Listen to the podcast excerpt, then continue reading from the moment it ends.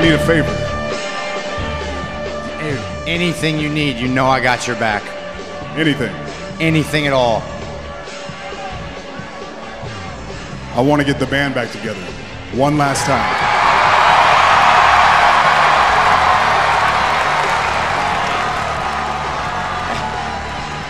All right, I know I said anything, but anything but that. Anything but that.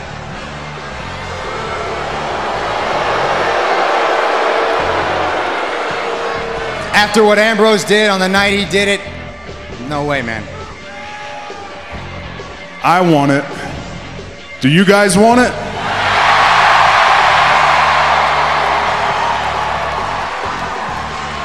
Look, man, when I was out, I looked through a different perspective. And the fact is, man, tomorrow's not guaranteed. We don't know how much time we actually have. Life is short, man. The most important things are the relationships that we have, and you two are my brothers, man.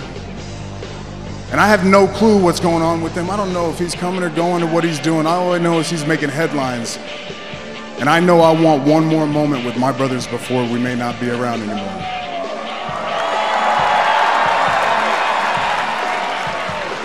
What do you say, man?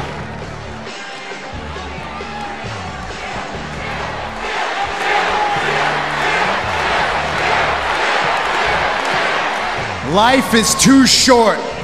Tomorrow is not guaranteed. You want the shield one last time?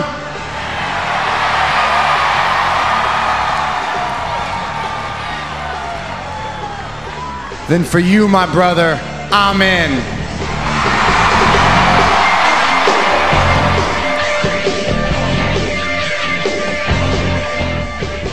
Ladies and gentlemen, hello and welcome to another edition of Just What the Internet Needed More of. That's right, it's a wrestling podcast. It's another wrestling podcast. It is called Top Marks. It's another wrestling podcast called Top Marks. My name is Justin Morissette, and with me once again, as always, is.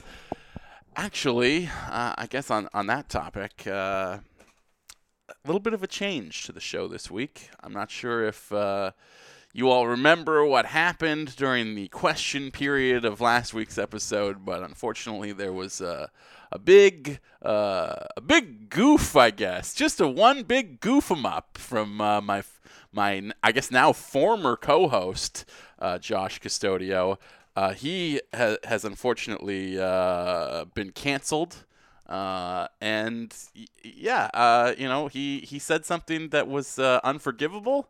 Uh, it was damaging to the Top Marks brand. It was damaging to my own personal brand, and I could not, uh, in good conscience, go forward continuing to uh, associate with this person. Unfortunately, uh, just just a just an awful slip of the tongue uh, from from my former co-host, and we wish him well but I don't know how well we wish him because uh, yeah, he is canceled. He's been banished to the canceled zone, and um, you know I, I thought about maybe doing the show uh, by myself and continuing on to do um, uh, a podcast that I had done for quite a long time now, just by myself with no other co-hosts. But that I mean seems impossible. Who would ever want to do that? So I have brought in a replacement host uh, to join me uh, going forward right here on Top Marks. And uh, let me tell you, folks, the apple doesn't fall too far from the tree uh, because, yes, uh, Josh Custodio has been canceled. Uh, but in his absence, I- I'm now joined this week and probably every week going forward, I can only assume, hopefully anyway, uh, by his cousin, Gary Custodio. Gary, welcome to the show. Justin, I am fired up to finally be making my debut here on Top Marks, my favorite wrestling podcast. Luckily, I think I'm going to fit in with the, you know, sort of rhythm of the show extremely well as I am a dedicated listener. I've never missed a minute. And of course, sharing DNA with he who shall not be named means I have basically the exact same wrestling takes and opinions. Uh, yeah, I mean, you guys, You guys are thick as thieves, you and Josh. Oh, are you kidding me? And jo- I mean, up until last week when you know, I mean, let's let's not go there. But yeah, I mean, we, we were as close as they come. and I'm just always talking about uh, you know wrestling and, and MMA and all the topics that uh, Josh is known to talk about. I don't I don't want to sound rude, but frankly, I as a diehard listener to the show, I put in my headphones some weeks and I hear I go. These are my takes. These are my opinions. This this scumbag, my former cousin Josh Custodio, just taking my ideas, saying them on the air for the benefit of the people. Despicable behavior. I'm here to give you them direct from the source. Oh, so you say in some ways you taught him everything he knows. I mean, that might even be underestimating the situation, or rather, what am I trying to say there? Uh, playing down how much I've taught the man. Well, hopefully not everything about what he knows, given uh, Well, some, you know, some of what he said I last can't, week. I can't control his mouth. That's I mean that that's for sure.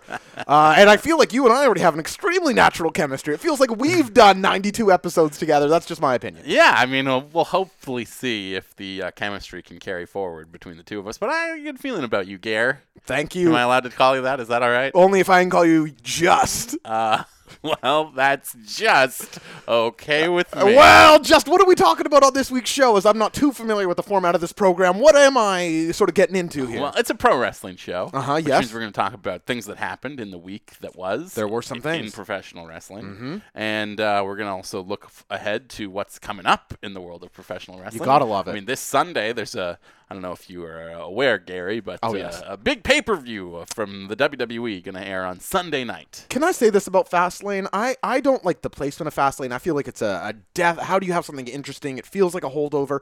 I'm actually a little bit a little bit excited for this Sunday. I feel like there's some matches that I want to see on Fastlane. Do you feel the same, or is this just a total pass for you? I mean, this is our third pay per view in six weeks. Is that right? Yes, which feels Oh my like gosh. too many. That I mean, yeah. For for any, there's not a company on earth that I want to see three pay per views and or three pay per views in six weeks out of. especially like to head into WrestleMania having already had three pay per views in the calendar year. It's like that doesn't feel right. No, yeah, I, I I feel the exact same. But of all of all of them, certainly more than Elimination Chamber, I'm looking forward to. to Yeah, Fastlane. and, and I will say this. I mean, like give them credit for kind of spacing out the feuds a little bit between like what got featured on Elimination Chamber and what was a holdout uh, for Fastlane, and even then, like what is the holdout for WrestleMania that we're kind of slowly building towards at Yeah. the same time too. It just feels like the Mania build would be perhaps less confused Yes. if they were more uh, you know on a direct line towards what they are actually going to be doing. would it be absolutely impossible to switch the Rumble and Fastlane? Do you think? Obviously, with with different naming and whatnot, but the, the Rumble does feel off like the kickoff to Road to WrestleMania. Growing up, you and I, there was no pay per view between Royal Rumble and WrestleMania. Like that, that was the road to WrestleMania. I, I- I don't know. I- It just seems like it's so hard to keep momentum, and it does end up hurting my interest in WrestleMania long term. Now they are obviously still finishing things out or uh, figure figuring things out if the television this week's to be believed. So maybe it's not the worst thing. Yeah, I, d- I don't know. I I was going to kind of save this for a little bit later on in the show, but we may as well get into it right now. Yeah, I'm not that familiar with the format. Uh, I I actually think that the way they've booked to manage all these gaps has done their biggest program a huge disservice. You're talking about Becky versus Ronda, I'm guessing? Yes. In what way? Explain it to me there, Just. Okay, well, listen, Gare. Becky Lynch coming off the Rumble is like your biggest, hottest thing. She was the hottest thing going into the Rumble. She won the Rumble. I don't know about where you were watching the Rumble, but the room exploded when that happened, Yep. where I was watching the show. Same as mine. Even though I think we all expected that to be the outcome going into the show. Yep. Uh, so we all get what we want. and We all go crazy for it. And then immediately after that, they just start going crazy with booking decisions that have really done her and the overall storyline a disservice because right now we are looking at uh, the match this Sunday, Becky and Charlotte one on one. Yep. That would have been the natural fast lane match anyway if you didn't go crazy with overbooking on injury angles and suspensions and blah, blah, blah. If you just had Charlotte come out and say simply, I was the last person in the match that was actually in the match. All it needs. Becky was never in the match. Yep. So she shouldn't be allowed to win a match that she was not an entrant in. That's the natural storyline. You book the fucking match at Fastlane, just like we got Daniel Bryan versus Roman Reigns, even though that was kind of wonky. Yeah. They were like, well, people are mad that it's not this guy, so we're going to do a match. That's not what it is. It, but it, it is like that in that you put like the Rumble victory stipulation and like the, what comes along with that, the main event of WrestleMania. You can put that on the line again from someone who feels like they got screwed out of it. We've seen this many times before. Yep. Big Show and Rock going Yep. way back. That's the first one that comes to my mind. Uh, like this, this is a repeated thing that they have done in the past, and if they had just done that again, it would work because it was the natural story to tell instead of, well, we're gonna hobble her, and she's gonna have to be deferential to our authority figures, and we're gonna do all this stuff that. Uh, like keeps her on TV all the time on both shows, but stops her from being in the ring and then having to come in from the outside. Like, okay, the suspension thing, if you want to do that, there's like a Stone Coldy kind of renegade thing. I hate it. I don't want to keep coming back to the fact that like I paid money to see her at a house show and she wasn't there. But it does piss me off when like ultimately, why did that have to happen? When there's no payoff to it other than what we would have gotten anyways. And if anything, I feel like Becky as a character, as someone who was white hot a month ago, has been cooled off by all this. Yeah, i- it's very interesting to me because I, I just don't understand the reason for all the. Is convolution a word? Yeah. Like, why it's so convoluted? I, I don't know what the benefit is. Like, initially, and I think I said on, or Josh said on the show, that. You know, you, I kind of understood why the authority wanted to, you know, appear. Oh, Becky, you're suspended. Ha ha ha. Maybe that's the the cherry on top of the making a baby face is that she's even. But with Triple H and Stephanie now playing babyface and the suspension and the injury, all of that feels so murky to me, and especially with Ronda. Now, this Monday, she did seem, you know, very clearly, decidedly heel, but that wasn't true last week either. You had her, you know, vacating the belt, so to speak. It's like, there's just so many moving pieces between those, what, Charlotte, Triple H, Stephanie, Mm-hmm. Ronda, and Becky. It's like, that is, and it seems like the simplest thing to seize on. And then on Monday, you basically have Becky going, you know, over the top and selling her injury, and Yeah. then she's just been destroyed by Ronda Rousey. That Ronda has like shattered this, you know, broken version of the man. yeah.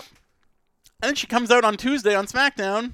Hits the disarmor. Like nothing happened. Like she never had an injury angle this m- past month and a half at all. You know, I love Becky. This was pretty bad to me, to be honest, where it was like, you, you can't tell me both those things. You can't tell me Ronda beat the shit out of her last night, but she has to have a match on Sunday, but she gets one over on Charlotte already. Mm-hmm. and she said, "Yeah," and she said something like, uh, "You know, I took the I took Ronda Rousey's best shot, and I'm Yeah. still standing." It's like actually, you weren't standing no, last night. You're, you were messed up, you Yeah. know? So I I agree with you. It has cooled her off. I don't think it's anywhere near beyond saving. It's still the feud in the company I'm most interested in. I just wish they, you know, KISS, keep it simple, stupid. Like, I, I don't know why you have to have all this going on. Is that a product of having all these shows? Like maybe they had to Mm. Yes. come up with a reason for her to not be on Elimination Chamber. Yeah, it and they had definitely and they is. had to come up with a reason for this match to happen at Fastlane and not happen at Elimination Chamber. And they had to come up with a reason to not go directly into the story that they actually wanted to tell because we're still a good four weeks away from telling that story. Yes I to Mm-hmm. all mean, those I mean, we're things. there now, but I'm talking about when they introduced this stupid booking when they did. you Uh, know? No, you're correct on all fronts. I mean, I, I agree. That is why they're doing it. They have time and shows to fill, and they need angles and whatnot. I just feel like it could have been done so much more nuanced, where you would have. it- It's just not that I'm not trying to make it sound easier than it is, but if I feel like most people whose ears this are hitting right now could probably book Becky versus Ronda from the Rumble to Mania and do a reasonably good job of it. Mm-hmm. I, I know that sounds maybe overstating the case, but you have somebody who the crowd is very ready to hate, and somebody the crowd is very willing to love. You put them in a match with one another, and you let them do their thing leading up to the big show. she didn't need to be limping for the last month and a half. you No, know? absolutely not. If you want to do the suspension or the injury, it's like pick one or the other. Exactly. And if she is going to be limping around, there's no reason to have her beat the fuck out of Charlotte. Like it's eh, who's been doing great work by the way, as as far as I'm concerned. So I don't know. This should we get into the fast lane preview here? um, before we get there, Okay, there's yeah. one other thing we were just talking about SmackDown television and Becky Yes. showing up on it. another big thing happened on SmackDown on Tuesday. Let's just say it was a great episode of SmackDown, beginning to end. I thought. Yeah, I think SmackDown has been killing it lately, but everybody, I mean, not everybody, I'm hearing feedback on the show that is like, it's become Hmm. the Raw B show again, in that, like, the main thrust of it Becky and Charlotte is also the main thrust of Raw, and it feels like the more important things in that storyline happen on Raw largely. Okay. But like, there's so much more to SmackDown Yeah, th- beyond just that story. I, I yeah, I, I would push back on that a, a bit, and I know it's not you saying it, Yeah. but it's like okay, but the feud is so good that it tr- goes over the two shows, which helps SmackDown in a way, even elevates it that you know they are going over to Raw, and secondly. Everything else on the card is also good. It's, if you're currently critiquing SmackDown over the past like six weeks, like you might you might just want to take a break. Yeah, like you- it's yes. like these are really good two hour I episodes. mean, that's what I was thinking last week when I finally came back to watching the full three hour Raw. Right. And I did this after having, you know, looked over the comments that were coming in on our Patreon group chat, Mm-hmm. which you can, of course, join by heading over to patreon.com slash topmarks. maybe I'll do that. Patreon.com slash topmarks. $5 a month gets you into the group chat. Hang on, Talk $5? wrestling- Yes. Talk wrestling with us all day long, every single day. For foreseeably, I mean, who knows the rest of your Is life. Josh maybe. still allowed in that chat? Ah, well, he's been canceled from the chat. But Gary, if you'd love to take his place, I think Wow. you should just take over his social media in general. I mean, for only five dollars, Yeah. I mean, a guy can't afford not to talk wrestling with some of the greatest minds. I appreciate that. Thank you. Thanks, Gary. But I I mean, I came into that show with feedback even from Josh himself. Wow. That was saying, you know, great bookend segments, uh, but a bad show. Yeah, that's Uh, how I felt about it. I, I thought that show was really good from start to finish. And maybe I just feel that way because I took a break and I don't have the fatigue of watching Raw and feeling like it's a slog week after week. We'll get more into this into the preview, but I think so much of my opinions on Raw are sort of derived from Baron Corbin, Lashley, and and Drew McIntyre. Are you into those three? Because I think that might help an interest in Raw. A bit Not more. really. I feel, But like that feels like such a secondary part of the show to me right now. too. secondary to to the Triple H Batista feud. Yeah. Mm-hmm. Becky, Ronda, Sh- Charlotte. Uh, you know, even I guess Brock and Seth Rollins. But the I mean, the- Well. the, Shield thing. Like, yes, yes, they are being put up against this, you know, cabal of heels. Mm-hmm. But like, the thrust of this story is that it's a Shield reunion. The villains Yeah. seem completely b- beside the point. You know. what did you think about the way they handled the Shield reunion on Monday? Um. Yeah, I- it was good. Like we, I'm, I, I knew it had to happen Yeah. because the match is on Sunday, right? you The- feel you feel kind of bad for them because it's like they had the reunion where it did feel huge. Yeah. Then you know two of them get injured or well injured quote unquote, but two of them are Hmm. unable to wrestle. And now it's like, well, we need the six man for Sunday. Rollins needs something because Brock isn't around. And it's like, it sucks. I get why they did it, but it sucks that everyone knew it was happening. It- When Dean finally put the fist in, it didn't really affect It's me still, much. I, I still get excited by this. That's cool. stuff. I'm I still glad. thought it felt like a moment. I- uh, I- and I'm and glad. like, if Dean doesn't leave, He's which not. is looking like a distinct possibility right now, then you know they they've reunited the boys and kind of wiped slate clean of some bad stuff that had kind of maybe tarnished the shine of the Shield as an overarching story. Uh, y- look, the reunions are never as good as the original. I think we know No. that in every single faction that's ever existed yeah, uh, everything in life, but really. but but the last two times that they've tried to do the Shield E reunion and got like you said derailed by injuries and then coming back to what they had planned before the injury derailment, which seemed like way out of step with the rest of their programming at that point. Yeah, because you're that's trying true. you're trying to do something that was written like nine months ago. Mm-hmm. Doesn't seem right anymore. no, you're, you're 100% right about that. But if so, if Dean does leave, let's it's Sure. just Yep. uh, you know pretend that that's a possibility. Mm-hmm. Does it? Wouldn't it suck if like the last Shield E stories ever told with the full trio together were the last two things that they did, which Yes. both sucked. Yes, it would absolutely be not detrimental to their legacy because I mean, in some ways, the Shield are one of these things that people talk about as you know huge and overreaching, and can still sort of manage to be understated. I mean, Mm-hmm. the Shield has been the core of WWE since they debuted. Like those are three. Wasn't there some crazy stat about like 50 pay per views in a row were headlined by one of the members of the Shield at least? Yeah, something like that. Yeah, I don't know about that. If it's not 50, it's 30. Whatever the I mean, number. is. Elimination Chamber was the first show that Seth Rollins wasn't on It's crazy. in a long time. So I mean, when you talk about modern WWE, which I think people do consider a better product than certainly Ruthless Aggression era, I think you do have to put you know a lot of that credit to the Shield. Not solely, obviously, but the, there was a lot of pieces that their work and to have it sort of not burn out but fizzle out. I think is a little disappointing. Yeah, I'm, and this isn't true in the long run. I think when you have some separation from things, you're able to like reflect on the complete picture. Yes, But- that's totally true. But at least in like the present and then in the immediate future of let's say the next year to year and a half, the number one thing that people are going to remember is the last thing that you did. Mm-hmm. And I do think it is important for the Shield to get another kick at the can to do something good.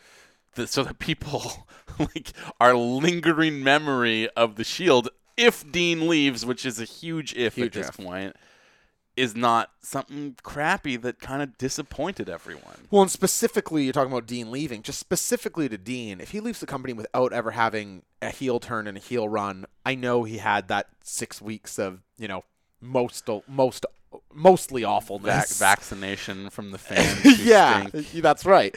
Uh, we still never got deliverance on the the massive heel run from Dean that, that we were hoping to, and that would be a disappointment to me. Like I, I feel like we were owed that as fans at some point. And dude, honestly, if you're bringing Roman back and he's gonna be a top star babyface, unless you want to turn Seth, which I don't think you should at this point, does Dean like not feel like a good villain for Roman? Yeah, I mean, 100% he does. He he.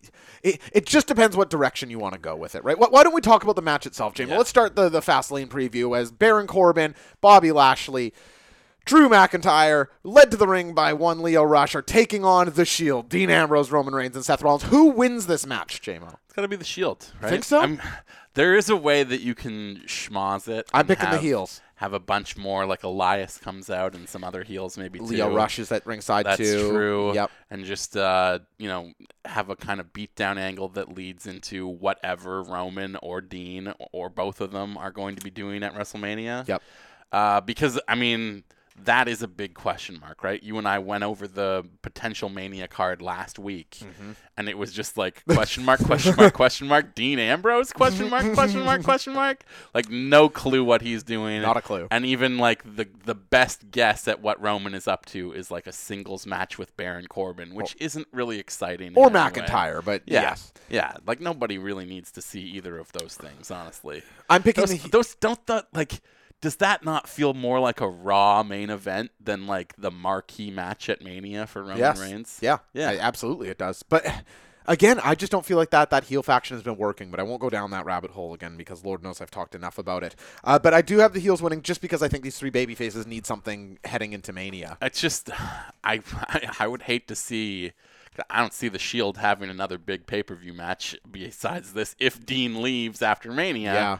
So it's weird to be like, yeah, they're going to lose their their reunion match. It definitely does feel weird, but uh, hey. you might be right though. That's what I'm picking. JMO, I think I derailed you earlier. I think I, I did that, so I, I apologize because you said there was one other thing that on SmackDown that happened, and I think you were going to talk about Joey Samoa. I was going to talk about, yes. Our our boy Samoa Joe finally wins a singles title on the WWE main roster. The champ is here. This was, I thought, a, some great TV match of the year contenders so far. Oh, one on of my the favorite SmackDown side. 619s ever. Oh, I, ag- I fully agree with that, and and just a couple really cool multiple guys using finisher spots. I I thought you know I'm not saying this is match of the year, but uh, for a TV match, I was having a absolute hell of a time. And of course, I imagine like you when Samoa Joe. I didn't think it was going to happen because he, he is that the first time he's used the Uranagi as a finisher. Uh, n- maybe. I feel like it's always the clutch since they got rid of. But the also, like Muscle Andrade had Buster. both had already been destroyed by. uh, true. It's the six one nine. Yeah, like he was selling for other finishers already. So, uh, like even Joe having to hit a finisher at all felt like not necessarily necessary. You know, Well, Oh. let me tell you, Joe felt it was necessary because if there was a Uranagi where a guy had more follow through leading to the ground, I haven't seen it. Hmm. Yeah. I don't know if him and Andrade were like, okay, knock all of the wind out of me, try to kill me with that. The the vertical Andrade goes for there, tremendous. but like the story of the match is that he's stealing the finish from of Ray, course, right? yeah, it's Ray's win. Exactly. Yeah. Uh, so yeah, I mean, I was of mixed feelings about this initially because Like, doesn't the U.S. title feel below Samoa Joe on some level? That's why it's good. Uh, see, I'm I'm right there with you. This is the my complete thought is initially I was like, Joe feels like a guy who should go like direct to the world title. I Yeah. mean, that was what he was challenging for all summer long. That's that right. Mm-hmm. Huge program with AJ that lasted into the fall, uh, and it was good. And and he felt like he could have won that title at any moment, and it would have been a perfect Totally choice. legitimate. Uh, s- but you know, immediately putting that belt on him does the U.S. title, which in my mind is the least important of all main roster titles, Ooh, yeah, probably, eh? does that not like almost immediately raise it above the IC with Finn? I mean, you're asking me if I'm more interested in the it's Samoa Joe title run than the Finn Balor. I mean, yeah, it's elevated above the Universal title for me now. I mean, uh, it felt gigantic to me. I felt like it was the right call. I'm curious what the feud. Do you think it's Ali challenges him at Mania for it? No, What do you think goes on? Cena. there? Yeah, I mean, it, it- you're asking me if I think the U.S. title is above the IC title. If the feud is John Cena versus Samoa Joe, I'm telling you without joking, I think by the time those two are done promoing with one another, that'll feel like one of the biggest matches on the entire sh- card. if not the biggest. I mean, Yeah. do you not think that's in the, the discussion? Like that could feel like the most anticipated match going into Mania. Absolutely. And like any title is only as important as the person who holds it, right? Absolutely, yeah. So if you're going to put it on Joe and tell me that Joe is the most like kick-ass mm, destroyer on the entire roster, then I'm going to think that the title that this guy holds is going to be more important than you know, like you you just said, y- it's bigger than the Universal, which is like, you know, I think you're joking on some level, but you're Yeah. not really because Brock just isn't there. That's the thing. So how like the the thing that they have really hit on with these open challenges over the last couple of weeks, and I know that they only did it twice Yeah. before our truth lost the belt, but like having a title that is defended on television every week, that it's your that it's your de facto TV title essentially, like does a lot, not just for a belt, but for any guy who's fighting for it. Like and am I interested in the show that I'm watching? Yeah. like the fact that something could happen. Did you see Joe winning this? Not at all. Yeah, no, me. It really caught me, but- especially off the Uranagi. I was like, oh, here's the kick out. And I was like, what?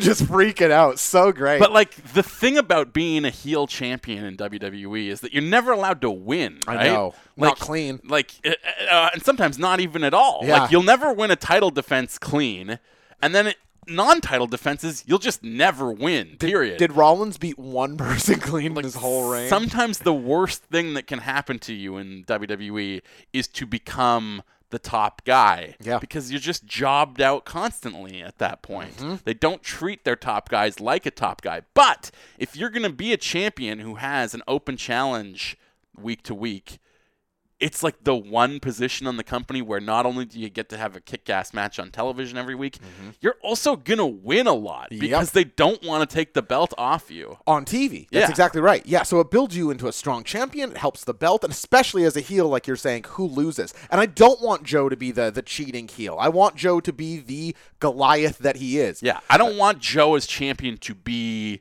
Kevin Owens with the Universal title. it'd be awful. I mean, listen, are you going to go try and take that belt from Samoa Joe? Uh, yes, actually, if I, if, if I make it down the ramp first, Well, that I might, I might, There's a chance. yeah, I might try. you know what I mean though. Uh, Joe is one of the guys on the roster you look at and you're like, oh, okay, yeah, not gonna fuck with this guy. Yeah, Like, for sure. So to book him as a cheating, I just have him be a marauder, throwing people around. Would And love look, to see it. And look, I jokingly presented the possibility of our truth versus John Cena Yeah. at Cena's Mania match last week because I was like, well, they're clearly doing something with this Cena angle. Mm-hmm.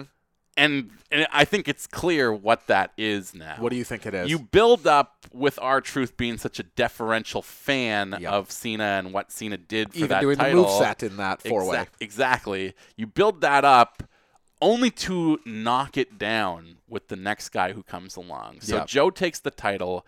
Joe does the exact opposite of what our truth was doing. Mm-hmm. Stops talking about John Cena as the man who made this title important. Starts talking about himself Yep. as the first guy who's going to make this title actually feel big.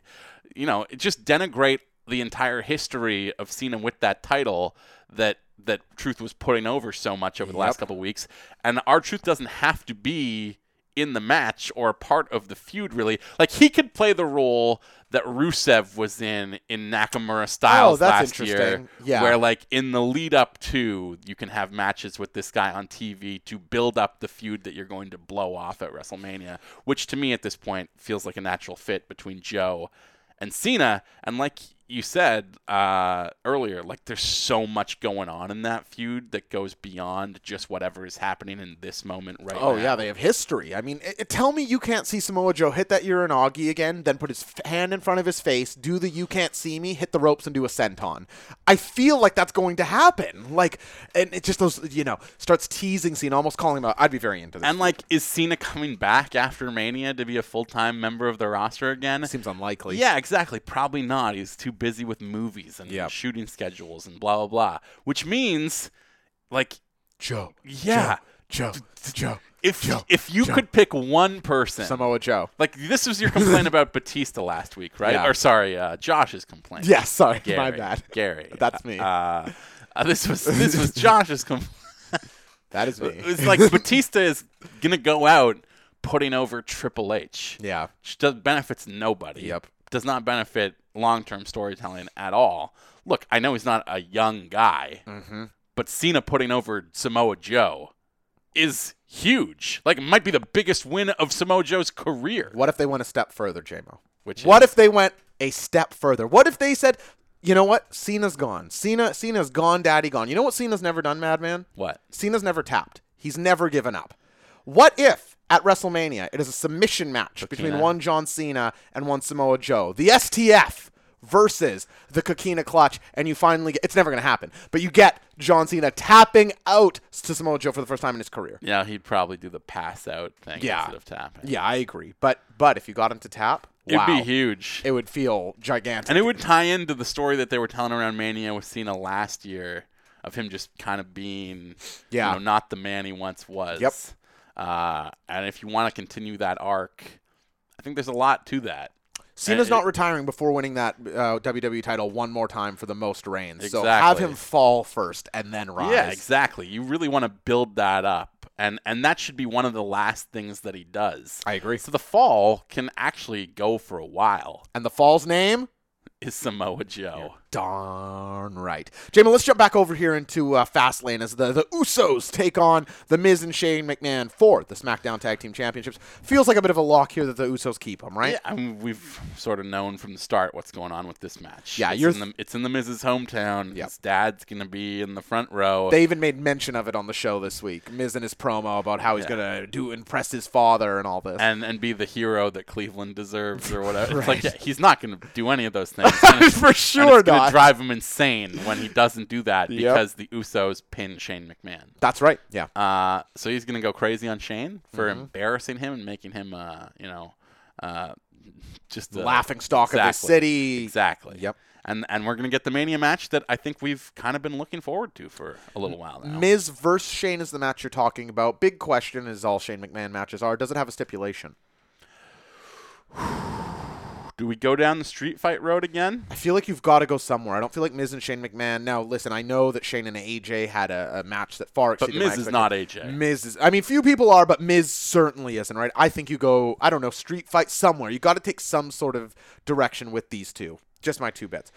Uh, JMO, the tag team titles on the women's side are being defended for the first time in history, which is kind of interesting. As uh, the Boston Hug connection, built of Bailey and Sasha Banks, Do are we taking- like that name? No. I don't like it either. No. It's very unwieldy. Yeah, it's like we get that it's a take on the, of course, rock and sock connection. But, But- but then as the- soon as you say rock and sock connection, you're like, oh, I get why Oh, they yeah. called it that. Yeah, those it two rhymes. things rhyme. boss and hug. The boss and hug connection. yeah, I, I don't I don't like to hug my boss. I don't like my boss to hug me. I don't like non-rhyming tag teams. I don't like anything about the name. But in fact, they are going to be taking on Nia Jackson, Tamina, Madman. What what say you about this match? Uh, you know, good thing that's happening here, and not at Mania. Yeah, that's about what you could about what you could say of it. Uh, I, I don't know. I, I'd be sad if it went onto the heels here. I could I don't know if I could see it happening, but. they like to have the baby faces chasing they, to Mania. They do, but they might also go a different road with this and go to like a historic challenger. lead in Trish, something Yeah, like that. Yeah. yeah. Well, didn't Sasha tweet out something about that in the past couple weeks? I think like get so. ready Trish or something, something to that effect. I mean, and this has been th- that was a rumored tag match for Mania long before there were even tag titles. well, that's right. Yeah, exactly. Um, and I like basically since Evolution when they did that, and it was like, well, it was fun to see those two. Hey, those two can maybe still go Mm-hmm. enough to put on a decent match as a part timer at Mania. in which- tag matches, you can always hide it a little easier too. exactly, and yeah, I mean, there, there, that would be two baby faces, right? Yeah. Two Uh, Well, baby babyface teams going at it at Mania. Does that make a ton of sense? they've done it before. They have, But it's and and I think it's kind of the flip side of them saying that they'll defend against anyone. Raw, SmackDown, NXT. Well, Yeah. if you're going to defend against the, a tag team of the future from NXT, would you not also defend against the, a great tag team of the past? yeah, I it does fit in with that. I'd rather it be the Iconics. I'll just say that. That's, Yeah, that's sort of I where agree, I'm- where I I'm at agree. with it, and not that I think the Iconics would have like that much better of a match than them versus Trish It and would be Lita, more to of a honest. fun feud, though. That's exactly it. The the TV presence, the Iconics are so good on the mic. I, I would enjoy that. they had a really fun promo actually. That I might have been web only this week. that Oh, was I on don't know if I Twitter. saw it. They pulled like Kayla in to yell at her about whether she'd seen Sasha or Bailey around. And No, I didn't she, see They this. threw her out of the frame, and then they hauled Byron in and were yelling at him. And uh, yeah, it was just fun. It God was. bless It's the like Iconics. they can do the most simple things, but because their energy and dynamic is so fun, like there's something very entertaining about them. Uh, Justin, we just brought her up, but without uh, my cousin here, I, I look forward to the Tamina impression when I'm listening. Could we get it out of you Yes. instead of him? Okay.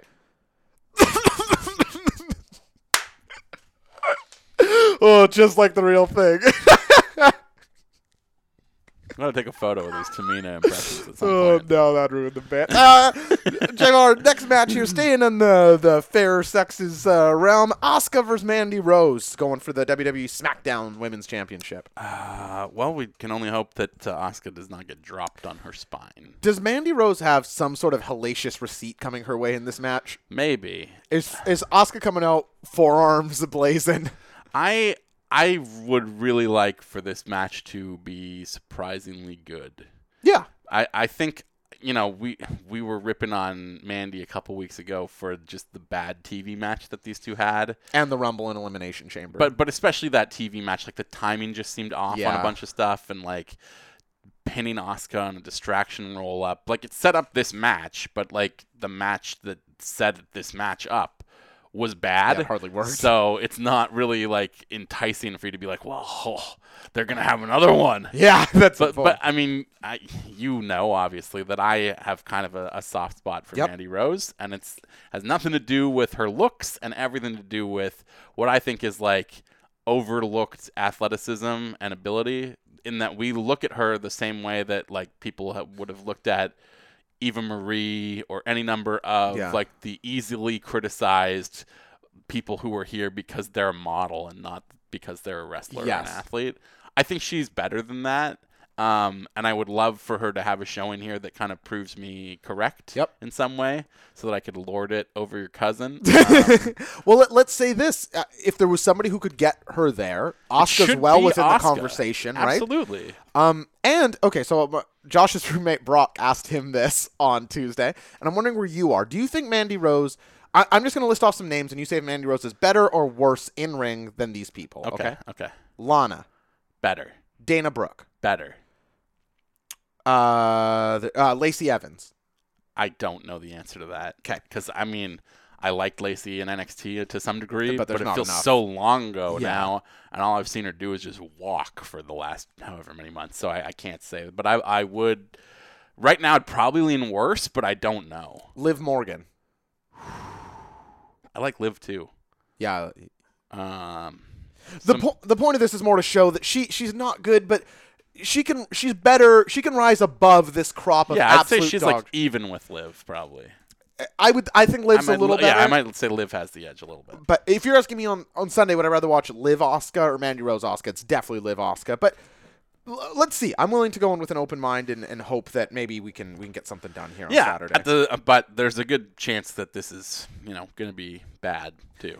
it- best case scenario, it's short, and Oscar just kind of gets it done. Maybe Sonya gets involved at Yeah. some point, Yeah. something like that. Yeah, if Sonya did get involved, I feel like there has to be, though I guess you're going to have a bunch of people that are going to be in the women's uh, WrestleMania Rumble or whatever, the Battle Royal. Yeah. But like the, it sort of feels like there's no natural feud for Asuka heading into Mania. It would make sense to do like the a multi-woman match. I'd be interested in a triple threat between Sonya Deville and Mandy Rose and Oscar. If that Asuka- could be good. If Oscar just bulldozes Mandy Rose, but then it's basically a handicap match designed as a triple th- threat, I think that could be an interesting dynamic. and I think they were kind of teasing Sonya being like choked that she Didn't get is the getting chance. looked over for this opportunity too. I mean, wasn't it you who pointed it out? Like even on the entrance, it's like with all of the the Yeah, haze yeah, around. it's like she's she just blurred standing- out of her own shadow entrance. boxing in this haze.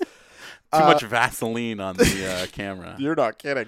Uh, Mad Raven, let's talk about two matches here that I'm pretty excited about to watch on Sunday. One where the, the Raw tag team titles are on the line. Uh, the Revival defending them against Aleister Black and Ricochet, and the team of Chad Gable and Bobby Roode. I think this is going to be a riot. First of all, I meant to say this on last week's show and I forgot because we just had so many things to hit on last week. Sure. But two weeks ago, I talked about being concerned that Ricochet might not be the star on the main roster that he so clearly was to me in NXT. Sure.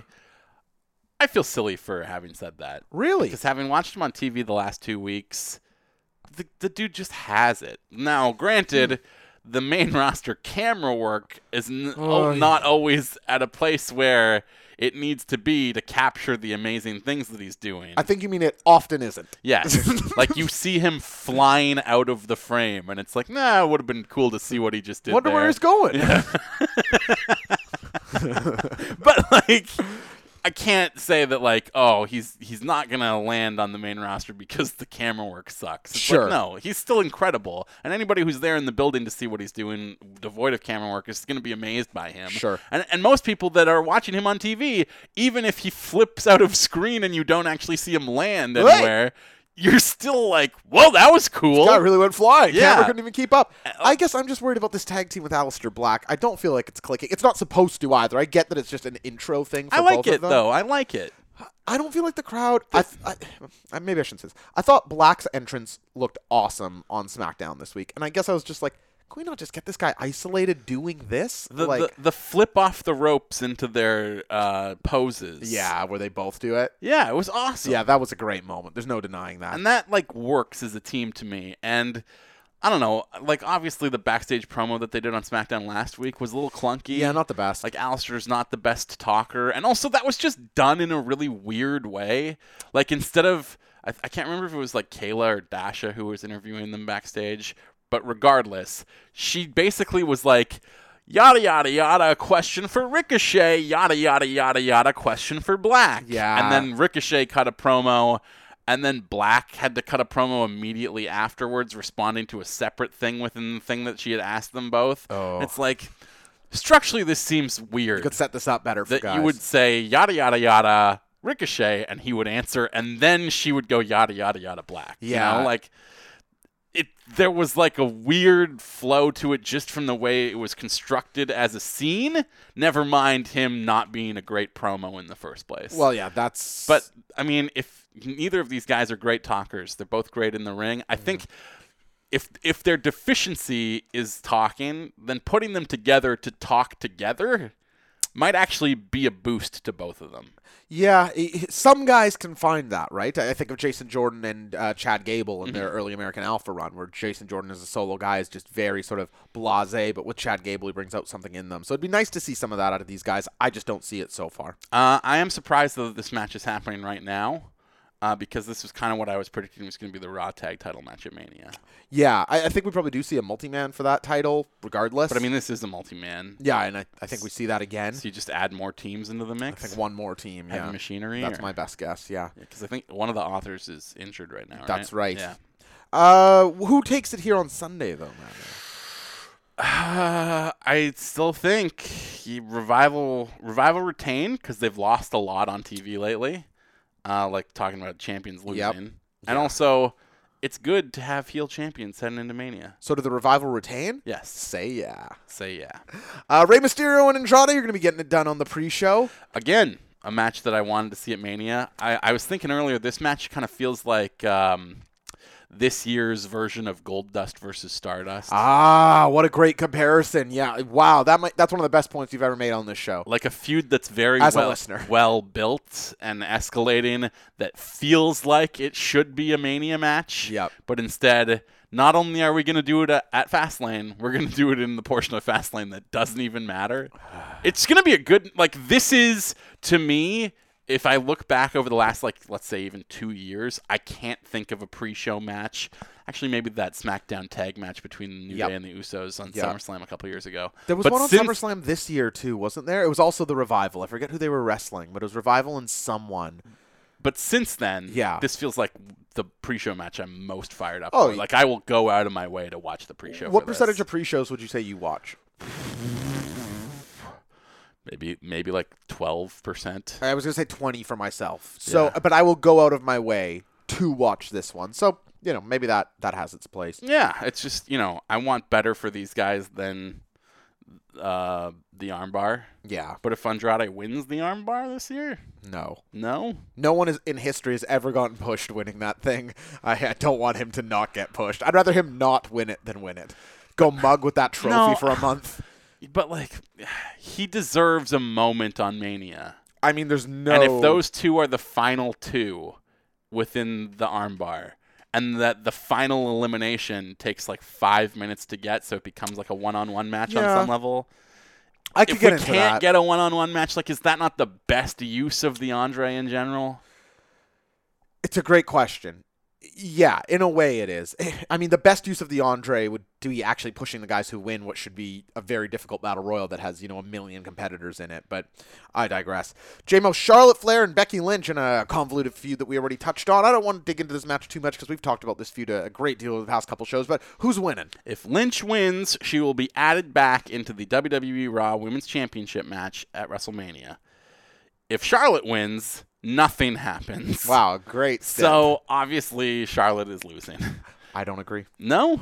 I think Charlotte wins on Sunday. Really? And I think people go bananas, and I think the story is Becky Lynch is fighting her way into that match on the road to WrestleMania. That might actually be good. That might be the reheating that sh- that Becky desperately needs after what we talked about with them cooling her down. why on earth could you couldn't just have this dip and just have Becky win, could you? It's like she was already in the fucking match. Yeah. What do we like? I if they do that, I'll, I'll understand and I'll approach Mania with open arms and whatnot. But like, Jesus, what like what what are we up to? You know what I mean? Yeah, it just feels very it's bizarre. And also, yeah, Char- like Charlotte's doing really good work here, but she's also being given like an un like uh, a thankless role, let's Oh, say. very unenviable. Yeah. Yeah. You- Can you imagine a baby face having to pull off that spot? It's a good thing she can just be an asshole. Mhm. But but I mean, even like like there's no real beneficial booking element to this from a character perspective, unless No. you're just gonna fully lean into being like the chosen one, essentially. That's, I mean, that's she's, it. she's like the Randy Orton of women right now. That's right. If if Becky's your Brian, that's the avatar. Yeah. And JMO finally, presumably, maybe closing out the show. Daniel Bryan taking on Kevin Owens. Two of your boys going head to head. How do you feel, Madman? Uh, I'm excited for this match as a Yeah, match. me too. I also think there's going to be something big storyline wise that comes out of the finish Yeah, to I build agree. towards Mania. I don't know whether that's going to be, uh, you know, Sami Zayn runs out. I see this floated a bunch. So are people saying that Zayn returns as a heel and costs Owens? yeah, as Zayn, Bryan? Zayn, Z- Basically, people are predicting like, uh, you know, that Rowan is going to get involved. Yeah. And and Owens will be able to like dodge him or, or beat him down Yeah, or hit whatever. him with something. And so and so he kind of avoids that d- level of interference, and then Zayn comes down Okay. to counteract Rowan. It would seem as Rowan tries to get involved again, only to then like haluva kick Owens. And When Oh, he cost him the sides with match. Bryan, kind of Yes. thing. Okay. That would then give Daniel Bryan a full trio at his disposal Mm-hmm. to go into a New Day feud with. Small, medium, and large. Yeah. But like that Three red beards. that that's like beneficial on some level, right? Like Yeah.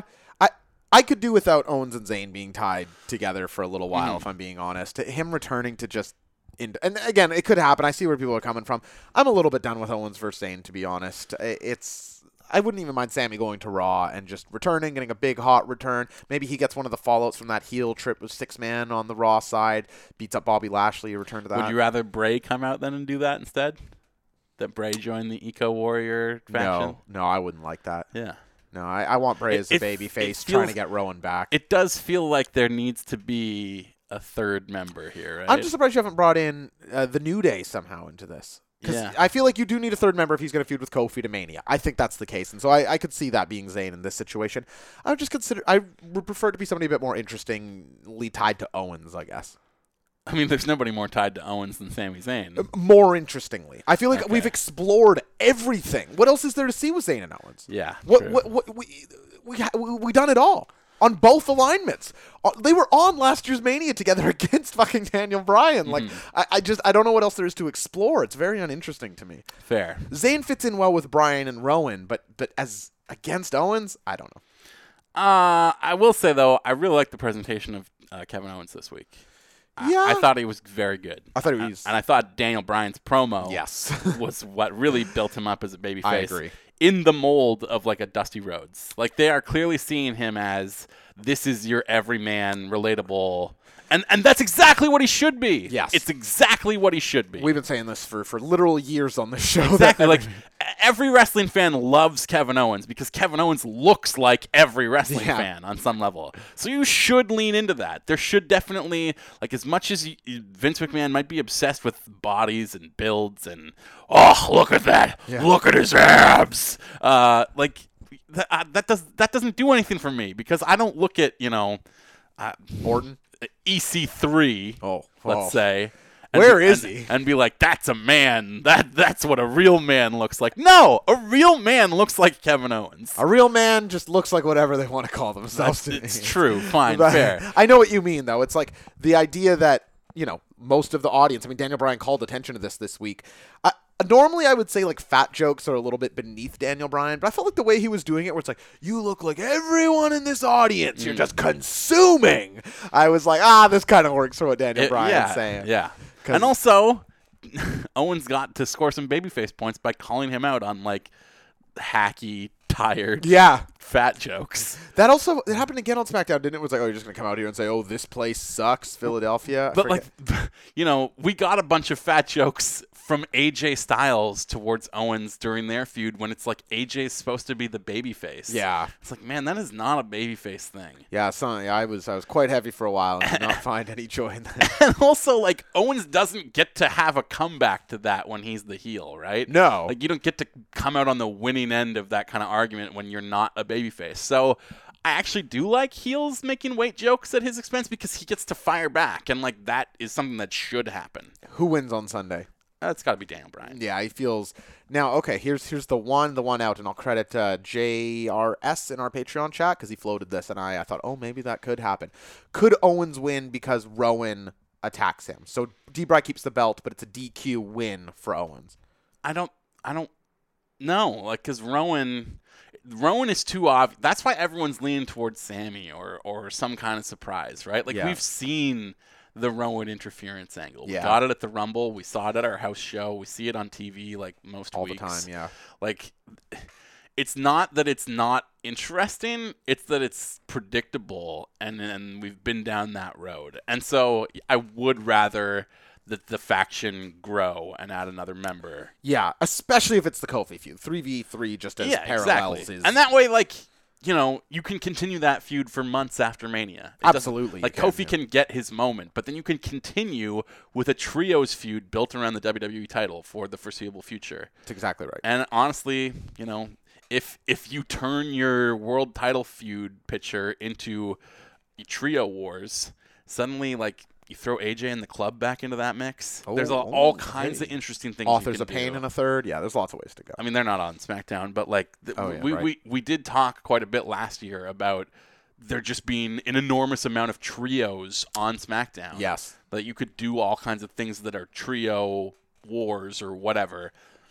If that's going to be built around your world title picture, I think there's actually a significant benefit to that. That yeah, you get a lot of shine on a lot of guys. Oh yeah, and you can elevate. Fuck, who- you could put Killian Dane in the world title picture if you really wanted to. I really want to. I think they should. I love the sanities. And, and it wouldn't be out of the norm for them to just kind of hotshot somebody and look at their current spot where they're standing and say, we need to I- inject some youth and some freshness into this scene and, and really elevate a guy because that's kind of what we saw in the main event of SmackDown this week. Yep. The show's going off the air with, you know, Kevin Owens being on the receiving end of a odd numbered beatdown.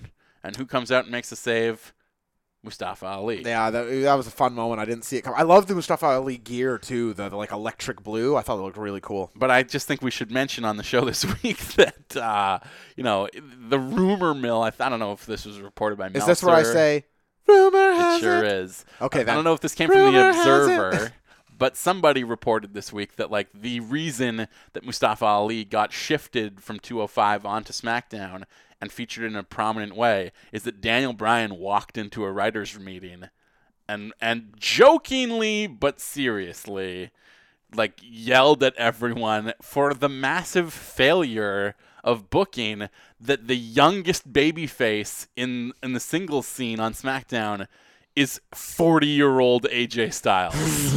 It's a great point. like who are these solo babyfaces on SmackDown floating in that big like top end picture? So we wanted to get some youth with Mustafa Ali. Yeah, like your top faces are AJ and No one. yeah, Yeah, at that period of time. Rey Mysterio, who Yeah. might be even older than AJ. Gotta be, doesn't he? Yeah. So that is a big failing that like we really cannot create a star that I can go up against. There's no fucking baby faces. It's a great point.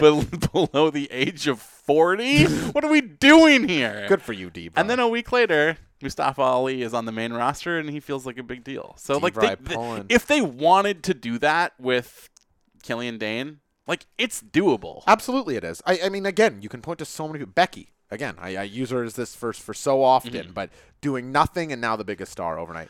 Uh, before we get into some listener mailbag questions, We've here. got New Japan news to touch on. do yes News Japan, I call this segment. Mm. Uh, they announced uh, what the junior heavyweight match will be uh, for their big Madison Square Garden show over WrestleMania Yep, weekend. great match. Do you want to tell the people what that match is? Dragon Lee, it's a triple threat of uh, Dragon Lee taking on Ishimori and Bandito. This is a fun match. Yeah, uh, Dragon Lee in a, Yeah. in a junior heavyweight match uh, in New Japan. Yeah, CMLL What- former champion Dragon Lee. Now, Gary, why does that sound familiar to me? Well, Hmm. Dragon Lee in junior heavyweight NJPW action. What's Hmm. the significance there? I don't know. Of course, we all remember Dragon Lee as the opponent who basically killed Hiromu. Oh yes, yeah, right, right. That's ringing a bell. But there's no way that New Japan would do an angle where you know he rode off Hiromu, Dragon Lee takes the belt, and then Hiromu comes back to take on Dragon Mm. Lee. Now, I was thinking that that feels likely, but also I was also thinking maybe that's too much my WWE brain. Sure, yeah. Like, is that really an angle that New Japan would pursue where they take the belt off of Ishimori to put it on Dragon Lee specifically to have a like, comeback feud for Hiromu? Well, I think those walls are coming down a little bit. You remember that you know the first triple threat was only you know lat within the past year the the Cody Rhodes one that they had for for New Japan True. for triple threat for a belt. So are those And walls coming- honestly, like you look at the way that Okada and Jay White uh, was booked, that was very WWE. All that stuff Absolutely, it was. They- they were- they- felt more like the Fed than the traditional way that even Japan Tama gets booked. Tonga throughout the G1. Like Yeah. there's there's these walls coming down. So so I wouldn't say that that's the odds-on favorite, just because I don't really know the New Japan CMLL relationship Mm-hmm. very well where it sits right now. But if they have a good working relationship, shit, why not? Yeah, and, I- and and look, we've talked in the past multiple times about the the need for this to be a big show, Mm-hmm. for, for it to be Has to, the talk of the weekend. Yep. You know, it, and, and it's got competition. it does. Spring Break Three is going to be huge, obviously. Takeover Mania, obviously. yeah, but I think this there's a lot of pressure on New Japan to capitalize on a moment. Correct. So that when it comes Monday morning and we've watched a stupid amount of wrestling over the course of that weekend, Yep. the number one thing that people are going to be talking about is not going to be Becky Lynch or Seth Rollins or Roman Reigns. It's going to be like whatever happens in Jay White versus whoever wins the Main New event, Japan yeah. Cup, right? Like like or or like that's a huge moment too if Dragon Lee wins the title and you know his celebration is cut short because Here's Hiromu. suddenly Hiromu's music hits and he comes out and they have a face to face to set up the next feud. Hiromu's going to feel gigantic, right? Like Yeah. whenever he comes back, the, mean, the junior heavyweights need him so badly right now. I don't know about uh, you, but certainly I was very surprised that he did not make a walkout appearance at at uh, I saw this. Yeah.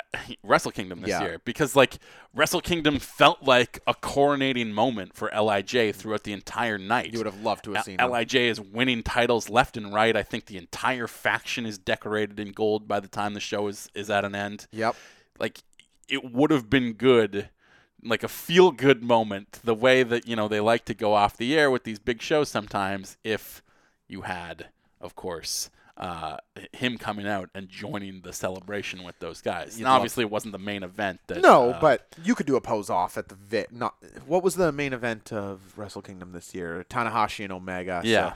But even after Naito's win, you could have had them all Exactly. Come you out come and- out after he beats Jericho. And you celebrate. Exactly. Yeah. That's kind of what I was expecting, and I was honestly surprised we get to the end of that show. Hiromu doesn't appear. I would be stunned if you go through the entire Madison Square Garden show and there's no sign of Hiromu. I think he, if you want him to feel like a star, a return in that crowd is going to get the job done. yeah.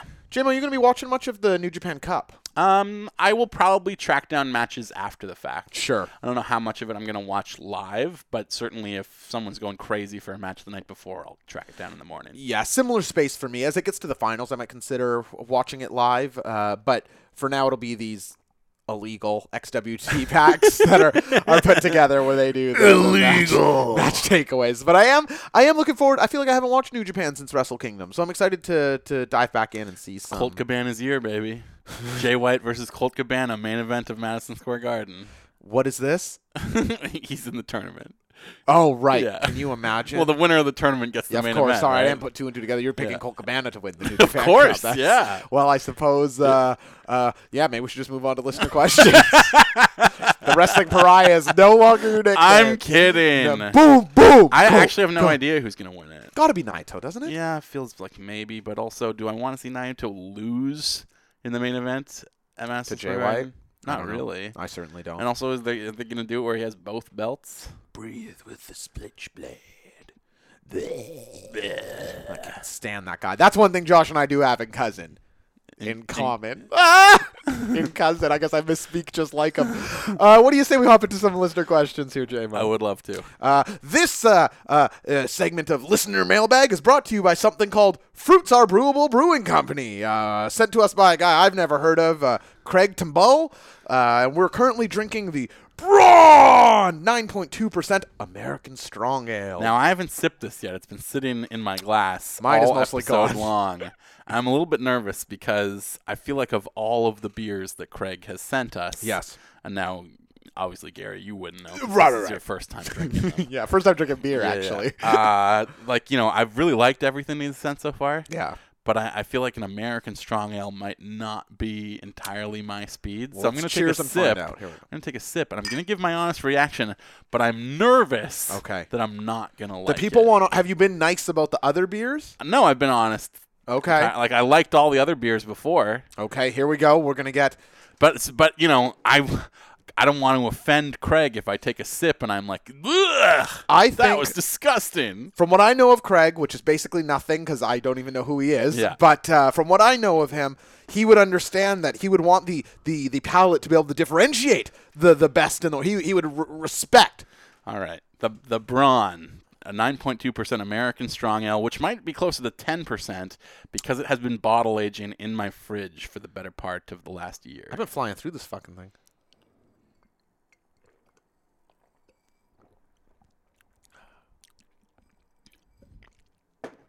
Give us a reaction. I like it. Wow. Um, it's very like. It's very flavorful, but not in like a heavy way. Yeah, you could drink a bunch of these. I feel like. Yeah, I feel like this could be dangerous. I feel like it already is. Look at my glass. Where It's did it go? true. It's true.